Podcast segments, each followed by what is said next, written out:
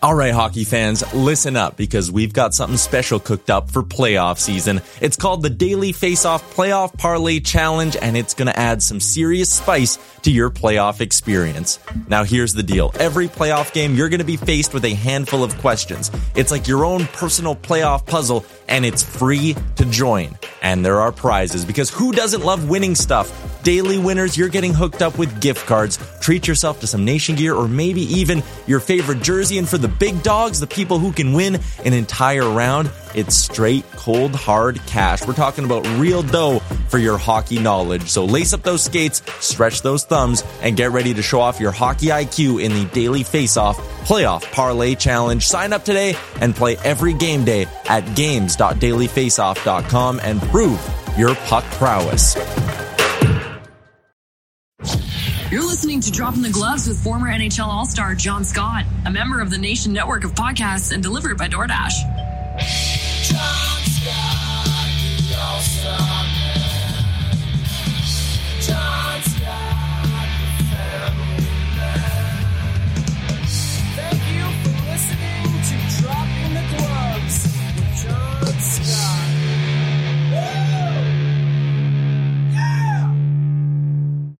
Hello, everybody. Welcome to another episode of Dropping the Gloves. Thanks for joining us. Another week, Tim. It's almost Christmas time. It's a nice brisk feel outside. How you doing? How's North Carolina treating you? It's good. I was noticing that a week, 2 weeks from today, I think, is Christmas. Something like that. Have you done any shopping yet? No, but I have a list. The internet's so convenient. You can literally wait to the last possible minute and just have it delivered. So it's very convenient to be a tardy buyer. Why not? Just because it gets crazy. I don't think Amazon guarantees stuff this time of year. Just because it's hard to give you the date where they can deliver it by. Will be delivered by a certain day. I should do it today. I don't do big presents for my wife because I don't buy for the kids really. Just because it's a lot. She does. And it's you either got to buy for all of them or you buy for none of them. And she's buying for the kids, but I'll buy for her. And I just we're doing a bunch of little things. So the big thing is going to be I'll buy the big thing for the kids. I don't want to say it on the show because who knows who listens to this show. Maybe my kids do. Maybe one of their friends does. I don't know. But I'm going to buy something big and then hopefully Santa comes through because I'm not buying much. You know what I mean? Santa's got to pick up the slack somewhere along the way. But no, it's exciting. What are you doing for Christmas? I'll be going home. We're because my brother's wedding just happened and everyone just spent a ton of money, especially him and my mom. I think we're probably going to keep it pretty small this year in the way of gifts and just focus on quality time and family stuff. So, yeah, we're driving up Levi and I next week. That's exciting. Yeah, my parents just left. They were in town. First time in a long time. Yeah. And they got a hotel with a pool. I tell you what, my kids in that pool, the whole week. It was, well, they came on a Wednesday. They left yesterday. They were in indoor pool. Indoor pool. Yeah. No, not an outdoor pool. It could be heated, I guess. But no, the kids in the pool. Good seeing my parents. It was nice catching up. It was fun. It was a lot of fun. Anything else you want to touch on, Tim, before we get to the NHL action? No, let's talk hockey. So let's do a little roundup here. Lots of action, lots of stuff to talk about. It's that time of year where there's just, you look at the schedule and every single night there's like 5 games, there's 8 games, there's 10 games. Every single night there's something happening. And there's a game, what was it last night? Flames Leafs. If you would have asked me before the season to predict a Stanley Cup and have an educated guess and think of, you know, pick two teams so you think could make the Stanley Cup, this would have been it. The Leafs, obviously, they got the talent. They are just primed and ready. They've had, obviously, everybody knows the failures the last 15 years. Losing in the first round, they suck. They got a chip on their shoulder. Calgary Flames, same scenario. Lost their 2 superstars this offseason. Massive chip on their shoulder. Everybody thought they were going to regress. They go out, they rebuild, they retool. They should have been back better than ever. While one team has lived up to the billing, another team has just struggled. The Calgary Flames, I don't know what to make of this team. I really don't. They can't score goals. One night their goaltending's terrible and their defense is good and their goal scorers can't score. The next night their goaltenders are great and their defense is terrible. That was as was the case last night when Daryl Sutter was just ripping apart their defensemen. They cannot seem to get a consistent effort. On the other page, the Toronto Maple Leafs started the season inconsistent, same old, same old. We had Steve Dangle on the show. We said, this team is done. Stick a fork in them. I can't trust them anymore. Then they rattle off a million wins in a row, even while losing their goaltenders, even while losing three of the four of their top four defensemen, and they're still winning. Going into the game versus the Calgary Flames, pretty good game, all in all. I would say this is the thing the Calgary Flames do. They play. I think they play to their competition. Because they played the Columbus Blue Jackets last night and they lost 3-1. And it was just like, what are we doing here? They go and play the Toronto Maple Leafs and they lose 5-4 in overtime. But it was a great game. But there were some issues here. People were having a little bit of an issue with the referee, Tim. The penalty disparity, the timing of the penalties themselves. Break down what the issue is. Issue is here with the penalties. Yeah, I had a few DMs about this one, people complaining. I saw, obviously, a lot of commentary on Twitter, Leafs fans upset, including a friend of the show, not a friend of the show, listener of the show, Dale, who I talked to here and there. And he pointed this out, and he's a Flames fan. And basically, it's a game in Toronto, Hockey Night in Canada broadcast. You kind of know that Toronto's going to get the swings. And so even when Hanifin scored in the third and they go out 4-3 in the third, the lead never feels safe. And I think I don't want to sound like a tin hat conspiracy theorist. I think there's definitely the Leafs will get some calls. You can say the same thing about Boston. And Steve Dangle even posted the stuff on Twitter over the weekend about all teams. The data's there that all teams always get the better calls at home. Fine. But kind of questionable. That late one that led to the Bunting goal that tied it up. And then off the opening faceoff in overtime, Huberdeau, sort of incidental contact with was it Sandin or Engvall, and gets the stick in the face. And he sold it a little bit. You can tell Sutter wasn't happy. It's probably a penalty, unfortunate series of events. And then, of course, they go on to score in the power play and the game's over. And what I feel like the Flames, for the most part, the fans especially, feel like they had a game taken away from them by the refs. Well, what do you think? Do you agree with this, conspiracy theory that Toronto always gets the good side of the calls? The refs always give them the benefit of the doubt, whether it's a 50-50 call, it always goes Toronto's way, especially on Hockey Night in Canada. Because Daryl Sutter, he did not even mix words. He not so subtly said, that's the one thing I learned a long time ago. When you're in Chicago all those years ago, when you come to Toronto and you know what goes on, I won't say nothing more. But he said it in his Daryl Sutter way where he's kind of just, that's the one thing I learned. I won't say nothing more. Where it's just like you have to get an interpreter to understand what he's saying. But do you agree with this? Do you think this is a legit thing that the referees, the NHL, Gary Bettman, are colluding to make sure Toronto, A, wins on Hockey Night in Canada, which is the biggest hockey night of the year on the biggest channel for the NHL, and B, that Toronto is a successful team that makes the playoffs and has, a long playoff run this year? Well, obviously, I don't think the playoffs tie into this because they've lost a million years in a row, but A, the first part. Do you think that the refs are in cahoots with the Leafs, trying to get them a power play every now and again? It's hard to say if it's like a legit operative conspiracy and there's an actual like command that comes down from the top. I think some of it happens naturally, and there's a reason that I think. So here's Steve Dangle's stats that he shared. Since 2016-17, so over the last 5 years, the Leafs are 16th in penalty differential at home. And the Flames are 17. So they're pretty much dead even. They're within one penalty of each other. And in those 5 years, only two teams in the entire league have had a positive penalty differential on the road. That was the Florida and Chicago. All other teams are getting more calls against them on the road than for them. And so yes, you could say it's true for the Leafs. I understand it's a frustrating loss for the Flames fans, but I think it's a league-wide thing. I don't think it's specific to Toronto. Yeah, I agree. There can't be a conspiracy, right? You always watch these recap videos of people. Oh, it's a rigged game. This is why the NFL is not real and it's fake. And they say it about the NHL. I played in the NHL. I had never once seen a referee so egregiously call a penalty for another team over and over and over again. Referees are human. They're influenced.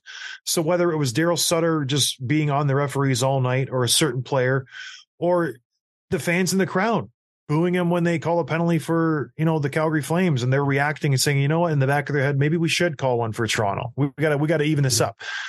Well, that's the thing. Go ahead.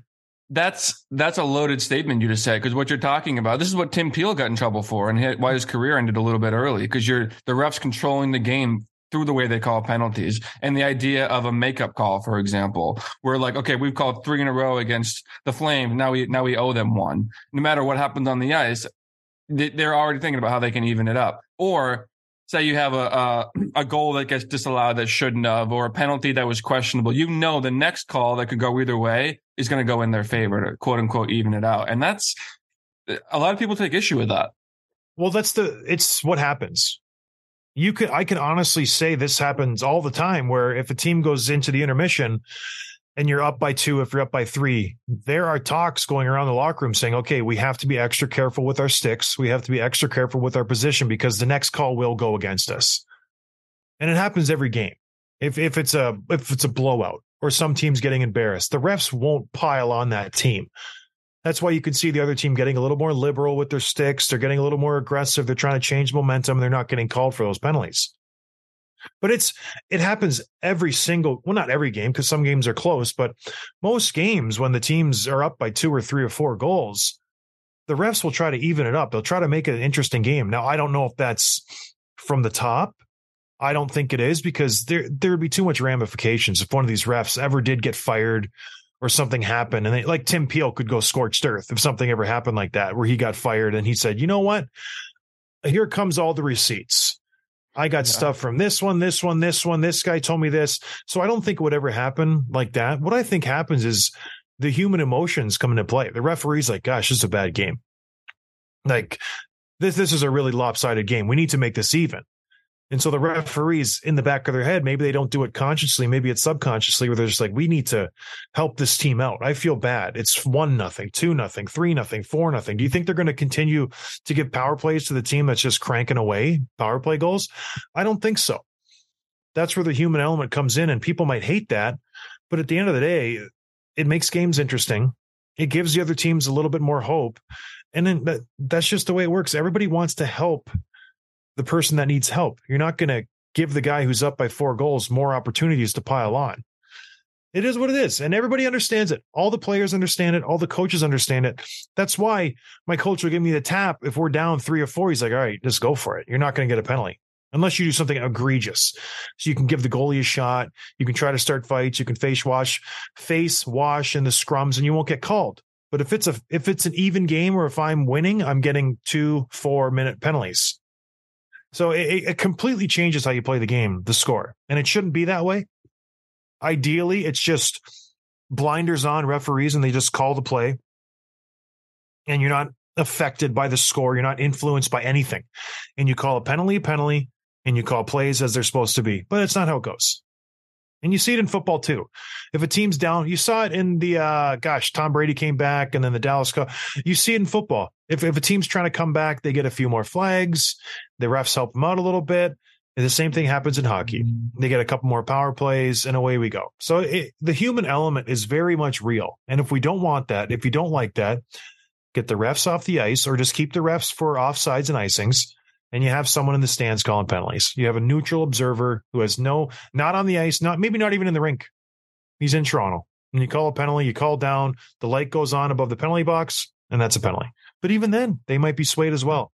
I don't know what the answer is, but I don't think you'll ever take that human element out of the game. And I don't mind it. I really don't. So what are you going to do? I don't either. And if you're the one benefiting from this, you're probably not too upset about it. Mostly evens out. And then even with that game, there were 18 penalty minutes in minors for the Flames, and 16, and then 8 for the Leafs, 7-4 in penalties, one of the Flames with a double minor. And so, yeah, that's pretty lopsided, but if you, over the course of the season, it tends to even out. So I understand this is the frustrating loss, but what are you going to do? I think the Flames, they're in a funk. There's something going on with this team.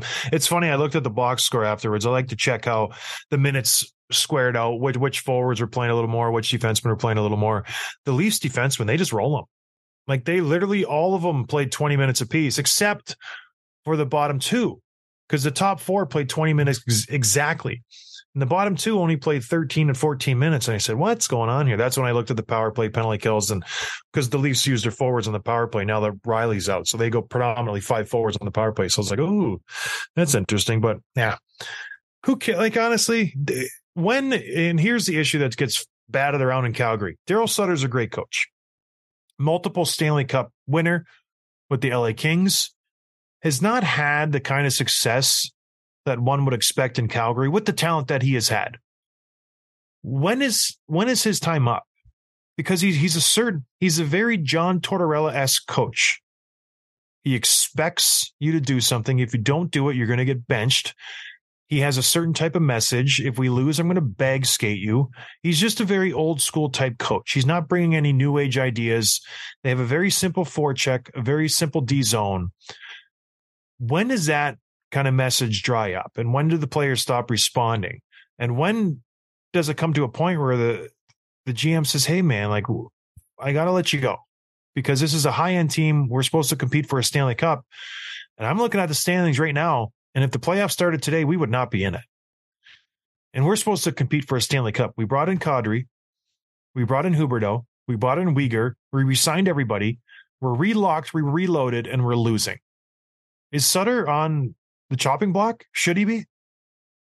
He's got to be. I'm sure he's had those conversations. Not, you know, maybe he's not quite losing his job territory yet, but I'm sure he knows that the GM isn't pleased with him. And if you look at, like, you got to give him a little bit of extra leeway just because of who he is and his track record, and also just the situation that he found himself in, where their top six got completely reworked, retooled overnight, basically. And that takes a little time to settle out. And like we're seeing, like, Huberdeau is a much better player than 17 points in 25 games.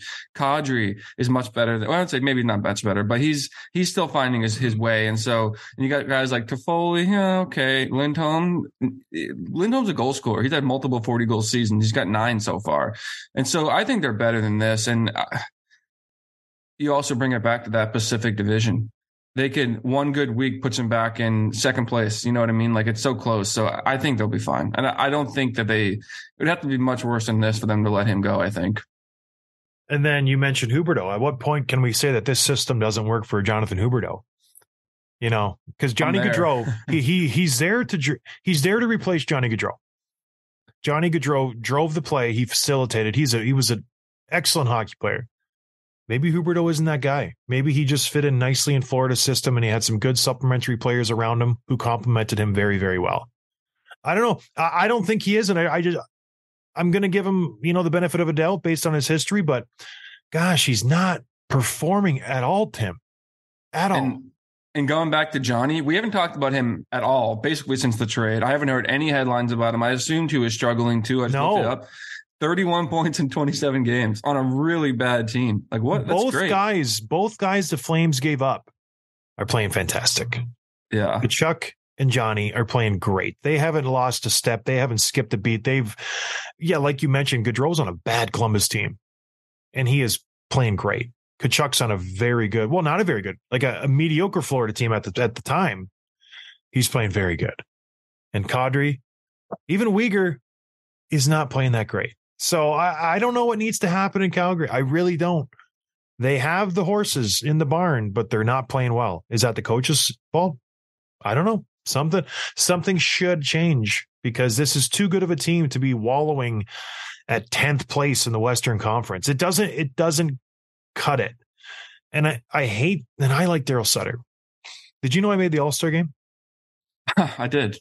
He was the coach for that All-Star game. I really got a chance to talk to him. Great guy. So I have a lot of respect for him. I have a lot of respect for what he's done. But at what point do you have to just cut bait and say, you know what? I know you got the Hall of Fame resume. I know you're going to be a first ballot Hall of Famer. All that aside, I know you got the Stanley Cups. You're going to have your name in the rafters at one point for somebody, but we got to let you go. It's not working. I think if you need to make that change, it has to happen now. The Flames are mired in a massive slump. They can't seem to figure out why. They can't score. Markstrom is terrible. He's not playing well. He'll have one good outing, then the next 5 will be just junk. The defense is the same. They're playing okay, and then they throw a stinker in like last. Something needs to change there, Tim, because this team is too good. The opportunity is there. The Western Conference, like we mentioned a lot, is weak, so they can dig out of this hole. So it's not hopeless for them. Whereas if they're in the Eastern Conference, like Florida, I think has a harder road to get to the playoffs than Calgary does right now. Would you agree? Yeah. Yeah. I mean, that it's just the East is just so much stronger, I think, at least deeper. And Florida is not going to have an easy time winning those points back when they're playing teams like Tampa and Boston and Toronto and all those other teams basically every night. And even the teams that are quote unquote bad in their division, Montreal, Buffalo, those are not easy matchups. Those are not nights off like they used to be. And Ottawa even, I think, is 5-4-1 in their last 10. Like they're a solid team too. All those teams are winning, have a winning record in their last 10. So where does Florida get those points? Who knows? You got to beat the teams ahead of you. And right now they're not doing it, but back to the Flames. I think they'll be fine. I think this is what I would do. I let Daryl Sutter do his thing and I just let him play the season. I think they'll be fine. Just get to the playoffs. That's all you want to do at this point. Make sure everybody's healthy. I think you got a good team that's built for the playoffs. Strong down the middle, very good back end. And hopefully, Tim, Markstrom finds his game. Because right now, it's Vlader's net. Or Vladar. Vladar. But hey, do you have Markstrom in fantasy? Probably. I have all the bad goalies from Canada. You have Demko and Campbell. Yeah. None of those guys even have their job anymore. Campbell's not the starter. Just kidding. I'm just kidding. But no, I probably have Markstrom. I don't know, but I'm going to hold on to him because he has to turn it around. He's too good. He's going to rattle off like 3 shutouts in a row and the Flames will go on a 10-game winning streak and they'll be fine. They're going through some growing pains. They're trying to figure out the first and second line where everybody fits. Right. That's you have to hope for that. If you're a Calgary's Flame fan, if not, and this team doesn't work, then you're in trouble for the next 5 to 8 years. You really are, because you have hitched your cart to Huberdeau. That's your guy. Him, Lindholm, Ueger. This is your team. If it doesn't work this year, oh my gosh, we are in trouble. But to talk about the Leafs, though, they've won 3 in a row. They haven't lost in their last 10. They look pretty good. They're missing 3 of their top 4 defensemen, Tim. Stanley Cup or bust for this team? Well, I saw it looks like the way things are shaking, they're destined for another first-round matchup against the Lightning, which is that's a tough one to draw, and they've obviously never beat that team in the playoffs. So I don't know. It's hard for me to get. Does this feel like a different team? No. Does it feel like a better team? Maybe. But is that enough to get past a really good team in the playoffs? I don't know. And which goalie is going to do it for you? I don't know. Well, right now it's got to be Murray, you would think, the way he's played the last couple of weeks. But again, things change fast in the NHL. He could turn around and go on a 8-game losing streak, and he stinks. But I really can't wrap my head around the Leafs. I really can't. I said it before the season. They're a great team. I expect them to make the Stanley Cup Finals. I really do. I hope they do. It'd be fun to watch. All right. What's next? I'm keeping a respectful distance from the Leafs. I'm not getting too involved. You don't want to get hurt. I agree. Yeah. You've been hurt too many times. I've been there. I got to protect myself. You do. You really do. It's sometimes, definition of insanity. All right. Yeah. Washington Capitals, Tim. What are they doing? It's a similar thing. I feel like I'm setting myself up for failure a little bit, but the Caps, as much as we like to butt our heads with the Capitals fans on this show, they're a team I think we haven't spent enough time talking about. They have a quote unquote. Well, you're shaking your head. Why would we talk about them? Okay, they have 7-2-1 in their last 10. The Ovechkin doing his goal scoring thing. They won 4 straight. He's on a 46 goal pace. Like he is not slowed down even a little bit. And Darcy Kemper, who we talked about being like an average goalie who struck gold in Colorado, he's 8-9. Not great, but he's 2.5 goals a game, .916 save percentage, 2 shutouts. He's been actually pretty good this year. And their backup, I'm forgetting who it is also been pretty solid. I think this is a team that they are 1 point out of a playoff spot right now. So they're very easily could make their way back into it. I think we need to be a little bit more aware of this group. No, we don't. Ovechkin, all he does is score empty netters. That's all he does this season. 5 in like the last 10 days or something. Yeah, it's a joke. So like he's going to get a bunch of empty. This stupid coach, every time they get an empty net, he throws them out there and he just takes a 2-minute long shift. He's not even thinking about the team. He's thinking about his goals at this point. It's a joke. But no, I'm sure that's not true. Washington is a good team. They're a good team. Are they? I'm surprised to hear that from you. Well, they have good players. When you look at their lineup, they're a good team. They got Strome, they got Shiri, Ovechkin. You got Anthony Mantha, who came over in the trade with Detroit. Lars Eller's always there. He's a jerk. TJ Oshie, Kuznetsov. Like, they have good players, right? They're back end. John. What? You're not a joke, John.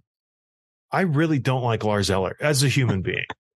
He's a good hockey player, but as a human, if I saw him in an alley and he was thirsty and he hadn't had a drink of water for 5 days, I'd spit in his mouth. No, I'm kidding. We might edit that out. That's aggressive. I would help him out. But, you know, they're not one of the elite contenders in the East. They're a good team. And what do I always say? What are we in it for? We're in it to win the Stanley Cup. They're not going to win the Stanley Cup. They're not. So they're just sacrificing draft position right at this point. Yeah. They're going to land around the 15, 16 mark of the draft, and they're going to get some mediocre first rounder who maybe, you know, slots in as a third line player. That's it. So what's the point, right? What are we doing here? Backstrom's out. Tom Wilson's out. You're missing Darcy Kempfer. He's not playing anymore. You have a couple more injuries. I think Hagelin and Browner haven't been playing. So you're still playing well in spite of all those injuries. Good for them. That's it. Like, I don't, it's not like they're beating really, really, really good teams. They had a good game versus Winnipeg. That's great last night. But, you know, you beat the Kraken, you beat the Flyers, you beat the Oilers, who are not the same team. Calgary waxes you. You beat the Vancouver Canucks. You lose to the Devils pretty decisively 5-1. You know, are you beating the really good teams in the East? Are you really going to compete when it comes playoff time, or are you just going to make the playoffs as the 8th or 7th seed, just get waxed in the first round, and away we go? We got our Stanley Cup. That's great. And this is the case. The Washington Capitals and the St. Louis Blues, they both won Stanley Cups. They got lucky. That's it. That was it. That was their year. We're not going to see them again. The same thing's happening with St. Louis. Same thing. You're done, Tim. It's done. Ovi's getting empty net goals, and they're going to make the playoffs. They're going to be the 7th or 8th seed, and they're going to get waxed in the playoffs. And that's it. And then we can rehash this audio next year, and we'll use it again next year, because we used it last year and we used it the year before. It's the same thing. Okay. All right. First round matchup, Capitals versus Maple Leafs. Who do you like? Leafs, 100% Leafs. I don't know how that's even a question. Leafs. You say that, John. They haven't won anything. They haven't won. The Leafs? The Leafs, they haven't won a round. There's no one. How can you pick them over anyone? No one in their right mind that would take the Washington Capitals over the Toronto Maple Leafs in the playoffs. You got to be nuts. Stop. We're not that podcast. We're not that show. No. Okay. No, there's no one in the East that if I line up for the playoffs, game 1, and obviously you're getting rid of all the bad teams like the Columbus, Philadelphia, Ottawa, Buffalo. They're not making the playoffs. The Rangers, Islanders, Penguins, Hurricanes, Devils, Bruins, Leafs, Lightning, Red Wings, Panthers. All 10 of those teams are favored over the Washington Capitals. Without a doubt. Hands down. What do you think I was going to say? I thought you said Toronto would absolutely beat all of those teams. No. Okay. All those teams are favored against Washington. So to say that the Capitals are a threat, they won't even make the playoffs. I don't know why we're even discussing this. They're not making the playoffs. Good for them. They're on a winning streak. Ovechkin keeps getting empty netters. I don't know why I'm dogging him so much, because I like him. I really do. I love his game, but I got put into this box where I hate Alex Ovechkin, and I don't. He's a phenomenal player, the best goal scorer who's ever graced the ice. But I just don't think he's going to break Gretzky's record. Does that make me a jerk? Does that make me public enemy number 1 in Washington all of a sudden? Like, just, am I allowed to have a different opinion? The Red Sea, the Washington Capitals. What a joke. Can you take an iota of criticism or someone having a different view than you? Washington sucks. How about that? They're not going to make the playoffs, and they've won 4 in a row, and they're getting lucky. That's it. Okay? That's how I really feel, but I was trying to be nice. They're a dumpy team, and they'll be lucky to go 500 the rest of the way. They got a murderer's row schedule, I bet, coming up, because they've just had a cupcake schedule. This is what Tim does. He gives me a little rope, and he sits back in his chair, and he just watches. and I just start talking and I'm trying to be politically correct and nice. And then I just blow up. They play Dallas, Toronto, Detroit, Ottawa's a win, Winnipeg again, the Rangers, they got Montreal, Buffalo. So they should go 500 of those games because they'll win versus Ottawa. They'll win versus Buffalo. They'll sneak one out versus Columbus. But once it hits the crunch time when their schedule, when they got to go play the Islanders and the Rangers and they got Colorado, they get Vegas, they get Pittsburgh, they get Toronto again. They're going to lose all of, they get Boston. They're going to Carolina, Florida, Carolina, Detroit. They're going to, then they get Anaheim. They're going to lose all those games. And I hope they lose by a lot. So Ovechkin doesn't get any empty netters, and then he just doesn't score any more goals. Then I can laugh and have a good night's sleep. But it's not going to happen. But would you say something? Because you're just sitting there smirking like a little something or other. Yeah, just getting out of the way. Well, yeah, I don't totally disagree with you. I thought it was worth bringing up because they have surprised me. I pictured them. I thought they were doing worse than they were, but they're right out of the playoff run. The playoff picture. They've gone on a little bit of a run here, so something to keep an eye on, I guess, for the hockey fan. The other our listeners, let me know if I'm wrong. Let me know, and not the Washington fans, because I know you're going to cheer for your team, but everybody else, are you legitimately on board with the Washington Capitals being a contender? Because I don't think they are. I really don't think they are. I think the Penguins are, for whatever reason. I have that vibe about the Penguins. I don't think Washington is. I think they're old. I think they have a lot of injury concerns. I'm not in love with their back end. I like Darcy Kempfer, but as a whole, I don't feel threatened by them. So call me crazy. And I would love to hear what you have to say. So drop a little comment. I read all the comments. Let me know what you're thinking. And if I'm wrong, I'll admit it, but I don't think I am. Moving on. What are we talking about, Tim? Yeah, another guy that you do like, Tony DeAngelo, or DeLangelo, as you like to call him, with a healthy scratch the other night. What's going on with him? Torts, baby. He's back. He is Philly. After their great start, Torts is trying to send a message because they have just gone sideways. The message is not sinking in. They're not playing the way he wants them to play. And the fall guy right now is Tony DeLangelo. So Torts comes out, and this is the good and the bad with John Tortorella. I don't know if he has pulled Tony aside because he likes to do it on the ice before games. You know, he'll skate beside you and you'll skate around the rink. Usually that's not a good sign when the coach grabs you and he's talking to you. That's what Torts does. He doesn't call guys into his office unless it's really, really egregious. He called me into his office once. I was only there for like 8 weeks, and he called me in. It wasn't great. We had just an FU match back and forth. It was to be a fly on the wall with that one. What was the reason behind that one again? We had a team meeting, and he told me in front of the whole team that I was going to be with the Black Aces and not with the team anymore. It was after the second round. In front of the whole team. He's like, John, you're going to be with the Black Aces. And in front of the whole team, I was like, what the beep? I'm like, you got to be beep and beep. And he goes, come to my office. And so I followed him in there. And we just screamed at each other. Love it. Because I already knew my time in New York was done. I talked to Glenn Sather. He wanted the toughest guy. What did he say when I walked into his office? I want the toughest guy in the league on my team. And that's you, he said. I'm like, all right, sounds great. I didn't like the city as a whole. I couldn't do it. So I already knew I wasn't going back there. So I was like, whatever, man. You're not getting paid in the playoffs. I don't even think I got a playoff share. They went to the Eastern Conference Final. I didn't even get a share of it. That's how it ended for me. But anyways, so Torts, he does his business on the ice. Unless it's, he takes you to the office. So he probably grabbed Tony and he just skated on the ice. And he's just like, listen, Tony's not known for his defensive zone play. Can we agree on that? So I don't know why Torts, this is a surprise to him. He's had time to play with Tony. He's coached him.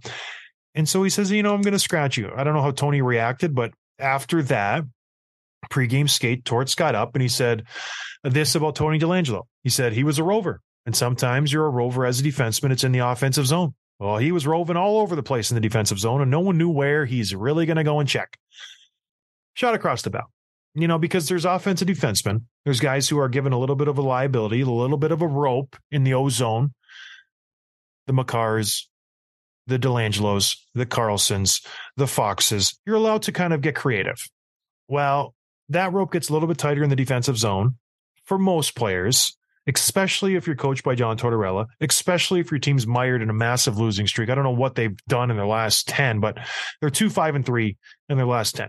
They've been struggling. And Torts prides himself on defense, and he can't stand a defenseman that isn't in the right spot at the right time and who's just playing loosey-goosey in the D zone. Guy's making $5 million. Benched him. Healthy scratch. There you go. Sending a message to who? I don't know. This is a John Tortorella that I don't know if he's doing the right thing. He's trying to send a message to the team. He's trying to get them to respond. He's trying to maybe mix things up a little bit. He's playing Cam York, a young kid who was picked up in the draft 5 years ago, giving him a chance. Does it work, Tim? I don't know. What do guys do? All the guys respond when he does this? Did they go out and win? Was it a great game? No, it wasn't. So I don't know.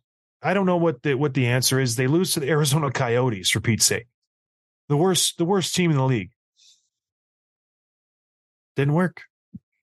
Yeah, one of the things I think I've learned over the last couple of years of doing the show is, like, when stuff like this happens, when a player or a GM or someone in the front office or whatever calls out a player publicly in the media, it's kind of like it's elevated to that point. Unless it's really egregious or something really bad happened, it's usually not the first time the player's heard about it. And so it's kind of like, listen, I've had this conversation with you 3 times. It hasn't been addressed yet. You haven't made the adjustments I feel like you need to make. Now I'm going to put you on blast publicly a little bit. And that's sort of, there's always a backstory to this. There's always context and history here. And I'm sure that's the case with this. I'm sure it's not the first time we had that conversation. And I mean, I don't know. I'm sure it's no big deal, but if anything, it's probably just a little embarrassing for D'Angelo, not only to be scratched, but to see those comments. I'm sure he's not going to lose sleep over it, but it's definitely a little embarrassing. And so hopefully it does the trick. Again, to what end? To what's a measurement for success for the Flyers this year? Like, what's their goal at this point in the season, given the start they've had and the players they had? I don't know, but I would like to think maybe you see a better stretch from D'Angelo when he's back in the lineup. Do you think that's going to happen? Do you think this guy likes to get called out? He's active on social media. I would feel like the opposite should have happened, where you pull him aside quietly and you say, you know what? We need more from you. We're going to bump you down to the third pairing. We're going to limit your power play minutes. You need to be better in the defensive zone. That maybe would have been a better way to go about it rather than embarrass him in front of everybody. Sure he did, though. That's my point. I don't think Torts does that. I don't think that's in him. I think he yelled at him in the video room, screamed at him, and he said, if it happens again, you're done. You're done. That's what Torts does. And then he did it again, and he would play loosey-goosey because that's how he plays his game, and he's done. So he's a healthy scratch. It would have been great if Philly would have won. Then Tony would have been out again. I'm calling him Tony now because I'm self-conscious about his last name because I don't know how to pronounce it. It's so very easy. Hey, here's a question. Put you on the spot a little bit. Which player in the league is like the least Torts guy possible? Who's the last guy Torts would want on his team, regardless of talent? Probably like an Oliver Ekman-Larsson on the back forwards? End. A forward, well, like an Austin Matthews or a Patrick Laine. He had him, and we saw the results of that. It's a guy who just and Laine is a perfect example where he's like, he knows he's a goal scorer. He wears a turtleneck like for a reason. He wants to stand out. He's like, I'm going to score goals, man. That's what I do. He's like, Patrick, play defense. He's like, I don't know. I make H mil. I'm going to sit here and I'm going to score goals. I'm not going to get in the lane. And that's all I'm going to do. And they butted heads. And Patrick Laine got traded. So John Torts won that battle. But that's the type of guy he just hates. But on the other hand, the type of player he loves is like a Travis Konechny, guy who's blocking shots in every scrum. He is the epitome, like a Callahan when he was with the Rangers. That was his guy. Ryan Callahan was if you could mold a player to be a John Tortorella type player, it was him. So, and it's not Tony DeLangelo. It ain't him. It's a Dan Girardi. That is a John Tortorella type player. You know, we'll see how it works. I don't see the light at the end of this tunnel. They're saving grace. His friend of the show, JVR, his contract's up, so they'll get $7 million back. Maybe they can use that for something else. But other than that, this team ain't looking good. We don't talk about how bad of a situation they're in. We talk about other teams. They're in a bad situation. Kevin Hayes is locked up. Atkinson's locked up. Konechny, Farabee, Lawton, Delorier, Provorov, Ristolainen, Sandheim. Like, oh, how did Delorier get a 4-year contract? I like Nicky Delorier. I would take him on my team too. 4 years though. He's 31. He was a coveted free agent. He is able to keep up, arguably top three toughest in the league, and he can contribute offensively sometimes. He chips in. You know, he's not a liability. I would take him any day of the week. I like the way he plays. Didn't he have a playoff goal last year? I thought he had a hat trick. I don't know about that. You know what I want to talk about? Nick Foligno. Okay, Bruins, here we go. But listen, Nick Foligno last year basically couldn't have had a worse first year in Boston. He had 2 goals, 11 assists. He played 62 games. Just couldn't have gone worse. Everyone's saying, like, get rid of this guy. He was healthy, scratched a handful of times. He was getting overlooked for in lieu of other guys like Oscar Steen and all these other kids. And then something happened. And he spoke this year before the season started about, like, wanting to be recognized and remembered as a player that he is and a goal scorer. And after coming off a 2-goal season, it's kind of a bold thing to say. He could not look like a different player this year. The confidence, the way he's skating with the puck, he's got 14 points in 27 games, which is 43-point pace, which is, I would easily take that from him. But it's the way that he's playing. He's playing physical. He's creating chaos and disruption in the offensive zone and the forecheck. He's out there killing penalties. He's on the second power play unit. He can completely earn the trust of Jim Montgomery. And I think vice versa, because Montgomery's clearly gotten something more out of him than Cassidy was. And honestly, you could say that about just about every player. And like critical scenarios late in the game, you need an extra goal, you need a penalty killed, that sort of stuff. Foligno has emerged as one of those type of guys, and I think he's got the IQ and everything too to do well in those types of situations. And now he went from being like, can't wait till he's out of here, we should buy him out. That was heard over the summer, and now he's adored by Bruins fans, and he's also like one of the clear chemistry, locker room, personality guys. They all love him. The goalies love him. He's like the third goalie. That whole goalie hug they do, he's always the one. He's always right there. It's just pretty cool to see a guy can kind of come back after a really bad year last year. Yeah, he was put on waivers to start the season. Any team could have grabbed him. Nobody took him. So, and what's the key to the Bruins here? In your eyes, is it the just better play of their third and fourth line? Is it the fact that they get Krejci back and their first line is a little more stable now? Jake DeBrusk continuing his success after the end of last year. What's the key here to this team's success so far? Well, it is all of those things, but all of those things can take a step further. It's because of Jim Montgomery. Honestly, he's getting things out of these players. Talk about going from good to great, like Pasta, Marchand, Berge, you know they're going to do their thing. McAvoy, you know he's going to do their thing. But the way that he's getting stuff, way better production and performance out of guys like DeBrusk and Trent Frederick and Carlo and Lindholm, what a revelation this guy has turned out to be. And then goalies, it's just it's Montgomery's system. It's the system. It's the energy. They're creating offense, and they're thinking about way different ways to score rather than overthinking like they're responsible two-way type of play. Because they already have the type of personalities, but they're not going to get reckless anyway, no matter what the system is. So let them play a little bit, and this is the result. So I think all that credit has to go to Montgomery. Yeah, the depth he's really unlocked the depth. I think the way he's and he hasn't like reinvented the wheel and moved the lineup around. He's still got Bergeron, Marchand, and Pasternak playing together, but just the luxury I think of having Krejci in to solidify that second line and having Jake DeBrusk, like you said, playing better. Taylor Hall is having a great season. Him on the third line now, like they're really balancing that out, and they've gotten Zaka. They brought Zaka up to Krejci's line, and then sometimes they put Pasternak and DeBrusk. They flip them. They can do a lot of different combinations. Hall loves playing with Coyle and Frederick, and then you put out a fourth line that has Foligno, like we just mentioned. It's a lot of fun. It's a lot of fun to watch, and the defense is playing great. And obviously, we talk about the goaltenders quite a bit, but it's just tell you what, the Bruins, if they're not the number one seed going into the playoffs, they're darn close because they're playing really good hockey, and they're beating everybody. And they're winning all types of ways too, which is really important to me. Remember, like 2 weeks ago, we talked about their tough schedule coming up and kind of a gauntlet they had with Vegas and Colorado and some other tough teams. And I was thinking, given the way they had been playing and I thought maybe they'd go 500 and I'd be fine with that. And then they'll get back into their winning ways. They went 7-2 down the stretch. And the games they lost was Vegas and which is kind of an emotional game with Cassidy back in Boston. And then the other was the last night against Arizona or 2 nights ago, which is a weird game. They lost off a really weird turnover. Did you see that? Now, was that in Arizona, Tim, that loss?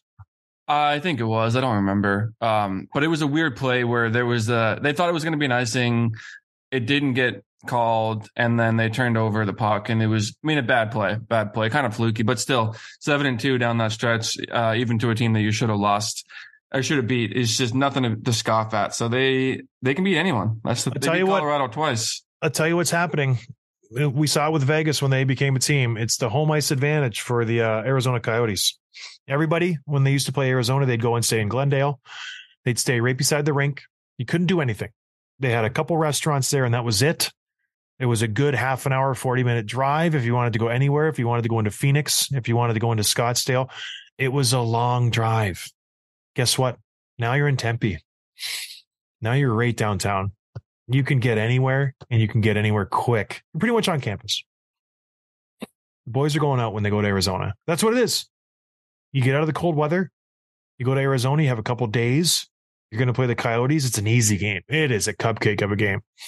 Everybody's hungover when they play the games. That's it. I would like to know Arizona's home record, because I bet you it's better than the road record, because the same thing when Vegas came into the league. Everybody talked about it. Everybody was warned about it. And then sure enough, they were just flying at home. 3-2-1 at home. Well, they're over 500. And they beat some good teams at home. For a team that's 9-13-4 in the year, that's a pretty solid home stretch.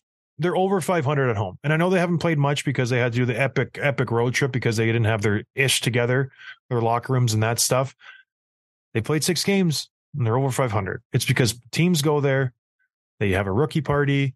They have a couple of beers. Maybe they're not flying as much as they would be. And they lose. It's, you know, it's okay. It's okay. But that's why Boston lost. They got out of Boston.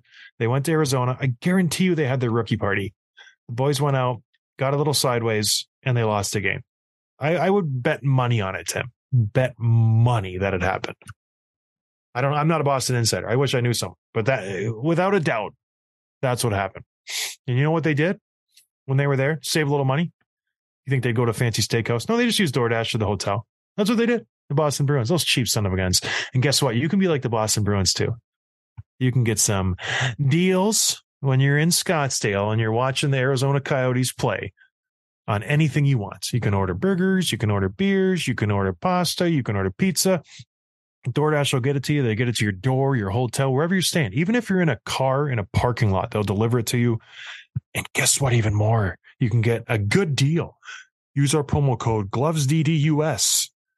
Or if you're in Canada, GlovesDD. You get 25% off. You get free delivery. You guys know the deals. You listen to me every single week talk about this deal. So just use it. It's fantastic. I love DoorDash. Tim loves DoorDash. It's a heck of a deal. You're not going to find this deal anywhere else in the world, I think. Don't quote me on that, but use DoorDash. Use our promo code GlovesDDUS if you're in the US of A, and GlovesDD if you're in Canada. It's just fun, Tim. And you're getting food. What bad can go from that? And you know who needs to use DoorDash is these 3 people coming up, because they're gonna be losing some money from their suspensions. They're gonna be a little light in the loafers. In the wallet. What does light in the loafers mean? I don't know. Light in the wallet, the pocketbook. Who's getting suspended? Who's Georgie Perro suspending?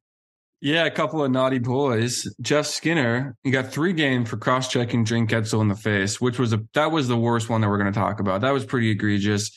One of those heat of the moment, emotions getting the best of you. I'm sure Gensel had something snarky to say, but yeah, cross-check him right basically in the teeth. So he gets 3 games for that.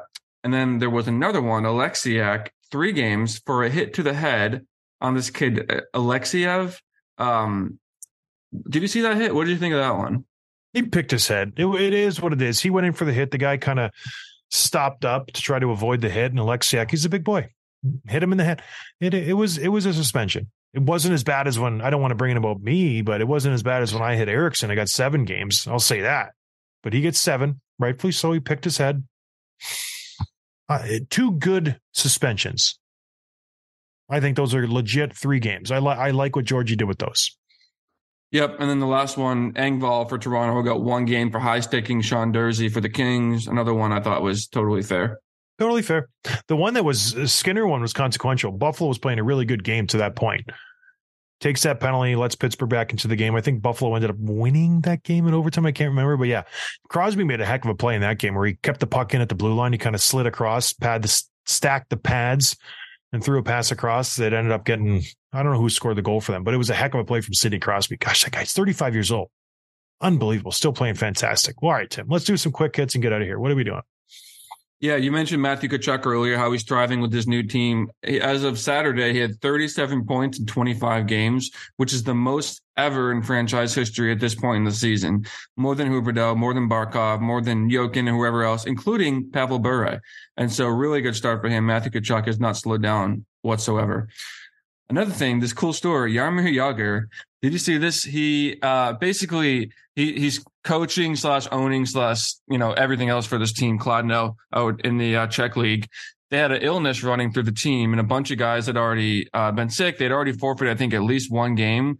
So Jagr comes in and he steps in and skates for him. 50 years old. He had 2 assists in his debut. Just the legend just keeps on growing with this guy. Let me pose this question to you. Yes. You're Liberec going into Kladno. You see Jaromir Jagr cutting across the middle. You're a defenseman. You could bury him. He is a legend in the Czech Republic. You would be kicked. You'd be kicked out of the country. What do? Do you hit him? Do you let him enter the zone? Any other guy, you'd light him up. What kind of treatment do you think Jagr gets in those games? Is it like when Putin plays in the Russian games when nobody touches him and he gets 7 goals? What do you think? Is anybody checking Jaromir Jagr at 50 years old in that league when he could just buy the whole league and shut it down? I mean, I don't think anyone's trying to throw this huge open ice hits to try to bury him. I don't think they're going that easy on him too, because if you go easy on him, he's going to score on you. You know what I mean? Or he had 2 assists in this game. He'll turn it into offense if you give him room. So you have to take him out, but I don't think you do anything to try to hurt him or anything. Okay. So you give him a little room because he's Jags. A little. Just a little. What about you? I'd hit him. You go harder. I would. Why not? He's a living legend. Well, it's just like I play men's league. Everybody goes, I get the puck and all of a sudden I got 4 guys on me. I'm like, you guys, just play normal. They know the rest of my team can't finish. Oh, man, last night we lost 4-1. And I don't try that hard. I go 30%. I go 40% sometimes. Some guy was just chirping at me. But anyways, I gave I would say 12 to 20 passes in the slot for my team, breakaways, not 1 goal. It's just come on, you guys. You need me on your team. Would you score? Then yes, I could use you, but we need some goal scorers. That's our issue. We got a lot of efforts there. A lot of heart and soul, a lot of character. We're all Swedish. No finish. A couple more quick hits here. Jack Hughes. This is a really cool stat. He finished Friday night's game with a shift that was more than 6 minutes long, which is the longest recorded in NHL history. However, they've only been recording this for less than 20 years. So it's not like it goes way, way back. And I'm sure those older guys didn't come off the ice, but still in this modern age, playing 6 minutes straight to finish out a game is pretty special. Part of that was in special teams and he just couldn't get off for whatever reason. But really cool to see. Well, and this wasn't 6 consecutive minutes. There was a stoppage of play. They probably threw in a timeout in there. So, right? I don't know. Probably. But if that was the case, why wouldn't you take him off after he played for 2 minutes straight? Because he's your best offensive player. You give him a little breather. That's what you do. But I don't think that's a record you want to be associated with. It's how pissed are you if you have Nico Hershier and you're waiting to go on and you're like, Jack, I'm my leg's over the boards. Let's go. Nah, I'm good. You've been stuck and win for the last 3 minutes, Jack. Change it up. Yeah. A couple more here real quick. Linus Ullmark. We talked about him, the Bruins already. He's 16-1 on the year. If the Bruins have lost, it's usually because Swayman's in net. And I don't say that in a dagger way. Friend of the show. He's a good goalie, but Ullmark has been incredible this year. That one loss was a 2-1 loss in Toronto. So yeah, just next level lights out.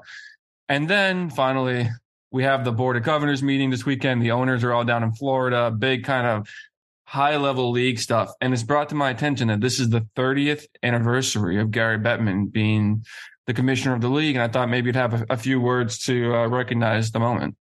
Well, the owners love him. He's done his job for the owners. He's absolutely ruined hockey in a lot of ways. And this is just an example of Gary Bettman. So the Ottawa Senators are for sale. Ryan Reynolds wants to be a part of the ownership group. He is an Ottawa Senators fan, apparently. I thought he was from Vancouver. So Bettman is talking to every single owner saying he would really like it if Ryan Reynolds was a part of your ownership group, almost making it a necessary attachment to their deal. And it's like, what do we like? Now we're in the Ryan Reynolds business where we have to have a celebrity. We got Drake with the Raptors. We got Ryan Reynolds. Like, he's just, oh, we got to make NHL more popular. So we got to bring in this celebrity. It's just, and is it me? Yes. Or whatever it is. Yes. I'm losing favor with Ryan Reynolds because he seems like he's everywhere. He's got the gin. He's got this Mint Mobile. He's just everywhere. The nowadays. Soccer team. The soccer team. I'm just getting sick of him. His little, sarcastic, self-deprecating jokes. I'm like, you're handsome. You're worth a gazillion dollars. Stop being self-deprecating. Just, I don't know. I'm losing favor with Ryan Reynolds. And I know he's a Canadian treasure. I get that. But I'm just like, stop showing up everywhere. Now he has to own the Ottawa Senators, even though he's a Canucks fan, or he should, because I think he's from out west. I don't know. Bettman's a douche. But you get him on the show. He'd be great. I would love to talk to him. But 30 years, that must be the longest tenured commissioner in sports history, I would imagine, in modern day. In the article I read, there was a picture of them opening up the new garden, I think, in Boston. And it was Jeremy Jacobs with Bettman and who was the NBA commissioner before the current one? I don't remember. Sterling. Stern. Yeah. And plenty of, you mentioned the owners love him. Plenty of nice quotes from Jacobs in that article. Well, Jacobs and him are just like, I'm not going to say what I want to say, but they're just like birds of a feather. Jacobs is another guy who could go away and I wouldn't be upset. He ruins negotiations every single year. He's an awful owner, absolutely awful owner. But that's a whole nother podcast for a whole nother show. It's just, and he's a Bruins, just Jack Edwards, that whole organization. They don't deserve. Did you see Zdeno Chara's comments about Vancouver? We didn't touch on that. Yeah, we touched on it briefly. Did you hear BX's rebuttal? Loved it. Yeah, word by word dismantling of everything Chara said. Chara looks like such a dummy. Like, why even bring it up? And what's the end game here? What's to embarrass the Canucks, to pour salt in the wounds? It's like, just take your ring, you big dummy. Like, why would you say that?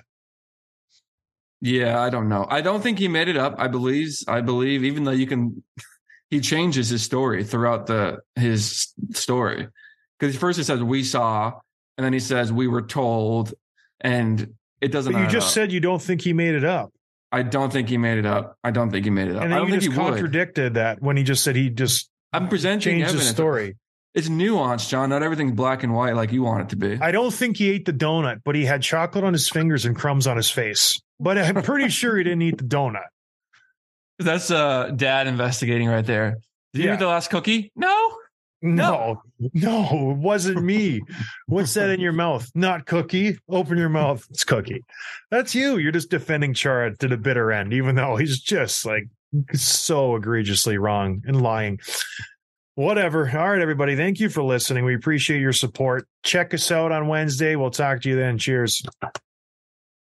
Thanks for listening to Dropping the Gloves with John Scott, a member of the Nation Network of podcasts. Subscribe wherever you get your podcasts from to never miss an episode. Delivered by DoorDash.